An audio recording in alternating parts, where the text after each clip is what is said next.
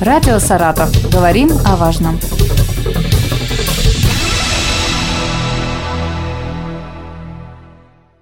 Здравствуйте, у микрофона Елена Тёмкина, и сегодня мы говорим о защите прав потребителей финансовых услуг. У нас в студии Екатерина Андреевна Бирюкова, управляющая отделением по Саратовской области Волговятского главного управления Центрального банка Российской Федерации. Также с нами сегодня руководитель филиала автономной некоммерческой организации «Служба обеспечения деятельности финансового уполномоченного» в Саратове Екатерина Анатольевна Сурменева.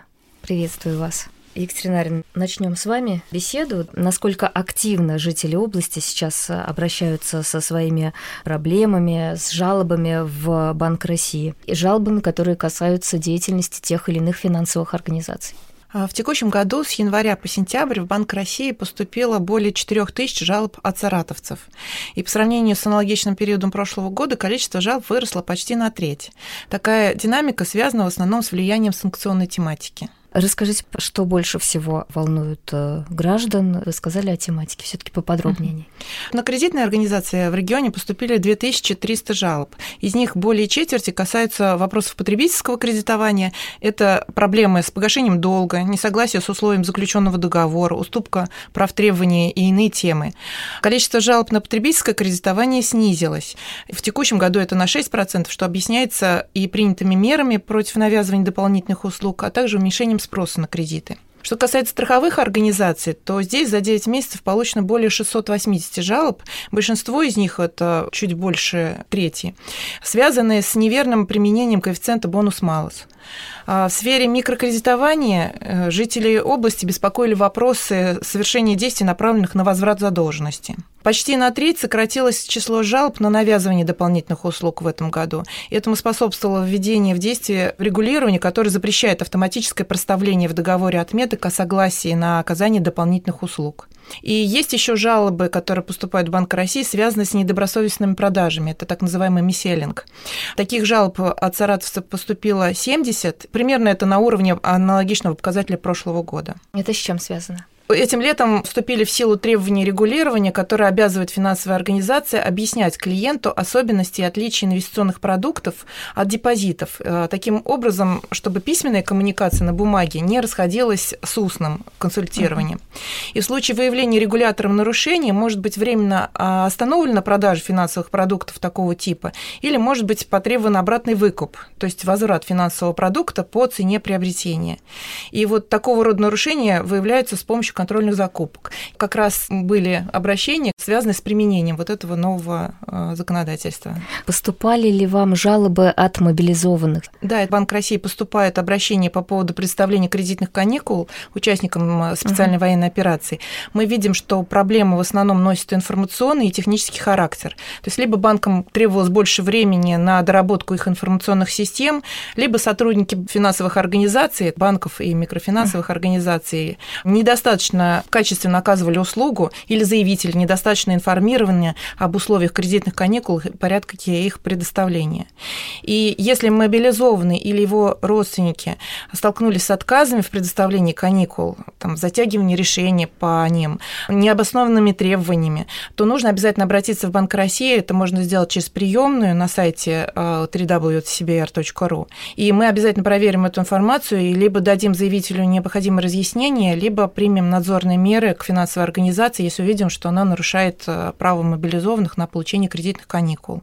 И я напомню, что на сайте Центрального банка www.cbr.ru в разделе «Актуальные вопросы работы финансовой системы» можно ознакомиться с разъяснением Банка России по тем вопросам, которые связаны с кредитными каникулами для мобилизованных и участников специальной военной операции. А вот вообще каким еще образом, каким способом можно подать жалобу в Банк России? Многие спорные ситуации, конечно же, можно решить, обратившись непосредственно в финансовую организацию, и это нужно сделать в первую очередь.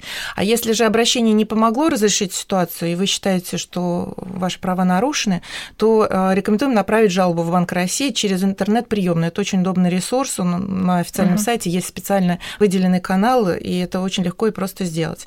Обратиться могут как физические, так и юридические лица. И следует обязательно приложить скан-копии всех документов, которые помогут регулятору быстрее разобраться в обстоятельствах в проблеме и ответить по сути вопроса. А в течение какого срока должны ответить? Если обращение типовое, то есть на аналогичное обращение уже давался ответ, была аналогичная тематика и уже есть отработанный алгоритм ответа, то заявитель оперативно получит информацию. Но если обращение все-таки не типовое, требует привлечения профильных специалистов для детального и глубокого изучения вопроса, то тогда на это потребуется более длительное время. В целом подготовка ответа на обращение занимает где-то до 30 календарных дней, но если вдруг потребуется еще дополнительный запрос документов от финансовой организации, то срок может быть увеличен до 60 календарных дней. Это единственный способ или еще есть какие-то способы взаимодействия с регулятором? Центральный банк как раз сейчас активно расширяет разные каналы донесения информации до потребителя. И вот в частности сейчас можно воспользоваться мобильным приложением ЦБ онлайн, в любой момент получить онлайн-консультацию от специалистов Банка России. И операторы чата всегда готовы ответить на вопросы о финансовых продуктах и услугах, порекомендовать порядок действий в сложной ситуации, пояснить значение того или иного термина, проконсультировать и дать какой-то совет. Кроме того, доступен в приложениях, сервисах и на устройствах Яндекса такой специальный навык ЦБ онлайн. Он разработан Банком России вместе с Яндексом. И чтобы запустить вот этот навык, нужно просто сказать: «Алиса, запусти навык ЦБ онлайн». И голосовой помощник Алиса расскажет, как перевести деньги через систему быстрых платежей, как решить проблемы с погашением кредита, что нужно сделать, если отказывают в оформлении полиса ОСАГО, как пожаловаться в Банк России. И если нужна информация справочного характера, можно задать вопрос оператору контактного центра Банка России. Такой колл-центр работает круглосуточно и без выходных. Номер телефона, напомню, 8 800 300 3000 или 300 для абонентов сотовых операторов. Спасибо, Екатерина Андреевна. Я теперь хочу к Екатерине Анатольевне обратиться. Финансовые уполномоченные. В каких случаях потребителю необходимо обращаться к финансовому уполномоченному? Начну я с короткой предыстории, что в 2018 году вступил в силу федеральный закон, который как раз и определил должность финансового уполномоченного, а самое главное, он создал новый, несуществующий до того момента порядок внесудебного урегулирования споров на территории Российской Федерации. Финансовый уполномоченный рассматривает только те споры, которые в совокупности соответствуют определенным критериям. То есть спор должен быть связан с требованием потребителя к конкретной финансовой организации, оказавшей ему финансовую услугу. Со дня, когда потребитель узнал или должен узнать о нарушении своего права, должно пройти не более 3 лет. То есть если прошло время больше, то там отдельный порядок уже непосредственно обращение в суд потребителя. Имущественный характер требования. Это требование потребителя должно носить конкретный денежный характер. Например, о взыскании страховой организации страхового возмещения или о взыскании с МФО излишне уплаченных процентов за пользование займом. При этом финансовый уполномоченный не рассматривает требования, связанные со спариванием факта заключения договора, с реструктуризацией или рефинансированием задолженности. Также есть определенного рода ограничения. Размер имущественных требований потребителя не должен превышать 500 тысяч рублей, за исключением споров по ОСАГО, по которым на сегодняшний момент ограничений нет. Спор должен быть с определенной финансовой организацией, взаимодействующей с финансовым уполномоченным на обязательной или добровольной основе. Но на текущий момент все финансовые организации, включенные в реестр Банка России, как осуществляющего полноценный надзор за финансовым рынком, все взаимодействуют с финансовым уполномоченным, они все в контуре нашего внимания и возможности потребителя в этом смысле максимальны. Если говорить о дне сегодняшнем, вот сейчас много ли от саратовцев, от жителей Саратовской области поступает обращений? Да, мы подготовили специальную статистику для того, чтобы была четкая картина в отношении нашего субъекта. За 2021 год в службу финансового уполномоченного в целом поступило порядка 180 тысяч обращений. Это по всей России. 180 тысяч. Средний размер требований потребителя составил 200 тысяч рублей.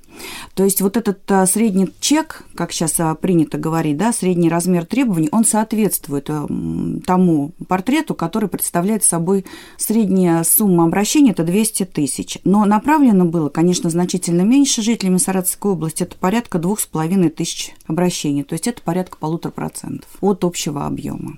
основная тематика обращений? Мы можем выделить какую-то группу, да, самую-самую такую востребованную? Можем, да. Ну, вообще самым массовым сегментом является блок ОСАГО. Екатерина Андреевна уже тоже это упоминала. Поэтому основной блок концентрируется... То есть автомобилисты к вам обращаются? Да, конечно. Да? Да. Ну, все мы автомобилисты, да, или члены наших семей. И возникает ситуация, когда, к сожалению, приходится обращаться за защитой своих прав. В отношении кредитных организаций тоже обращались примерно 8% случаев было таких в общем объеме.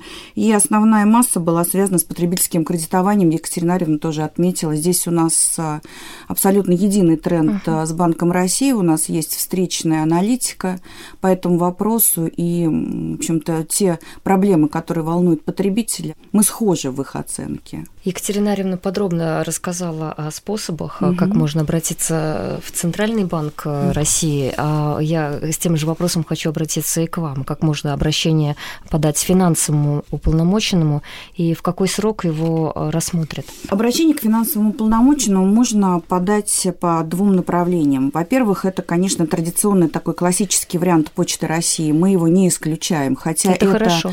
Да, хотя это не основной сегмент. Вообще обращения, которые поступают в службу, они на 70% попадают к нам через личный кабинет пользователя, через сайт, а вот эти вот около 30% это как раз Почта России, потому что возрастная категория наших граждан тяжело, несмотря на простую навигацию нашего сайта, тяжело учиться пользоваться такими цифровыми сервисами, поэтому Почта России остается тоже в нашем контуре внимания. Личный кабинет это на вашем сайте? Да, да. Итак, это почта. А первый рукав и второй рукав – это личный кабинет на сайте финансового уполномоченного, очень простой в навигации, с большим количеством подсказок, направлений, удобных сервисов. Еще бы хотела отметить, что с этого года у нас еще реализован третий канал. Это возможность подать обращение через единый портал госуслуг. То есть это максимально расширяет возможности в восстановлении прав потребителей. Еще бы мне хотелось отметить такой важный момент. В этом смысле Россия абсолютный лидер в защите прав потребителей через систему финансовых уполномоченных. Срок рассмотрения, средний срок рассмотрения обращения – это 16 дней. Средний срок. Поэтому это быстро. Это очень, да, быстро. Ну, я могу привести пример, что в европейский срок от 3 до 6 месяцев. Хотелось бы еще спросить у вас о технологиях, которые использует служба финансового уполномоченного для коммуникации с потребителями. И еще расскажите о новшествах, которые впереди у вас наверняка ожидаются. Это очень для нас такой важный и во многом эмоциональный вопрос, потому что в текущих ситуациях сохранить, да, на фазе развития такие бизнес-процессы было тяжело, но тем не менее в этом году у нас был прям буквально взрыв по направлениям взаимодействия с потребителями, и мы рассчитываем на продолжение этого вектора в следующем году. Но в первую очередь мы реализовали ряд проектов, которые направлены на безопасность подачи заявлений для потребителя.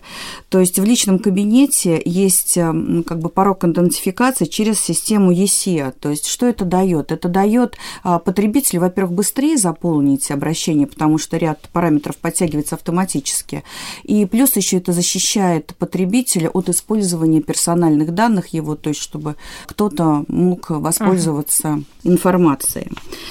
Также у нас доступен новый сервис на сайте. Это база знаний финансового уполномоченного. Она представляет собой электронный справочник по актуальным аспектам деятельности службы финансового уполномоченного. Тоже такой ресурс, но уже для более продвинутых, конечно, в финансовом смысле граждан, но тем не менее можно забить свой личный кейс и понять, скажем, ориентировочный исход дела при рассмотрении. То есть это шаблон некий? Да, такой, да, да, да. Это такие шаблоны, в которые можно, заложив информацию, понять вообще, на что ты можешь рассчитывать. Ведь наш институт, конечно, он в первую очередь ориентирован на потребителя, но мы работаем и с представителями потребителя, да, те, кто переуступают кому права, требования. И здесь тоже это юристы, понятно, не совсем для нас это желаемая тема, но тем не менее законом это предусмотрено, поэтому Этот сервис также используется представителями потребителей для оценки ситуации. Также у нас доступны сервисы квалификации спора и автоматические проверки документов для рассмотрения финансовым уполномоченным. То есть обязательный перечень, который предусмотрен в законе, его можно проверить, посмотреть, как у себя это происходит, чтобы не потерять каких-то обязательных данных, которые потом не позволят это обращение принять к рассмотрению быстро. Также у нас работает контакт-центр, ровно так же, как и в Банке России. Если вдруг не нашли ответ потребители на нашем сайте, в любом случае сотрудники проконсультируют. Номер контактного центра службы финансового уполномоченного – это 8 800 200 2010. Также можно обратиться в чате по вопросу, если нет, например, возможности дозвониться какой-то быстрой до контакт-центра. А также это наше ноу-хау записаться на личный прием. Это очень востребованный сервис. Личный прием ведется по предварительной записи, пользуется очень активно. То есть лоты распределяются на неделю вперед, свободные лоты для записи. И у гражданина есть возможность, подгрузив пакет документов, получить консультацию по текущему состоянию дела или же проконсультироваться по возможному ходу рассмотрения решения. Благодарю вас за то, что вы сегодня рассказали о возможностях, которые есть в Саратовской области в плане защиты прав потребителей финансовых услуг. Мы можем пожелать нашим слушателям быть осторожными, да, в разных... Защищёнными, да.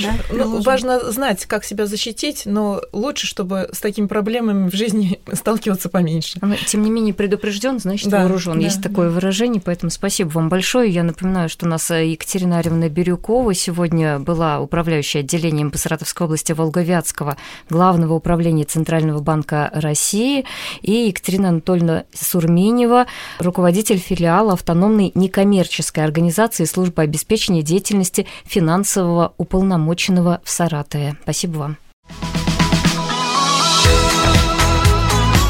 Радио «Саратов». Говорим о важном.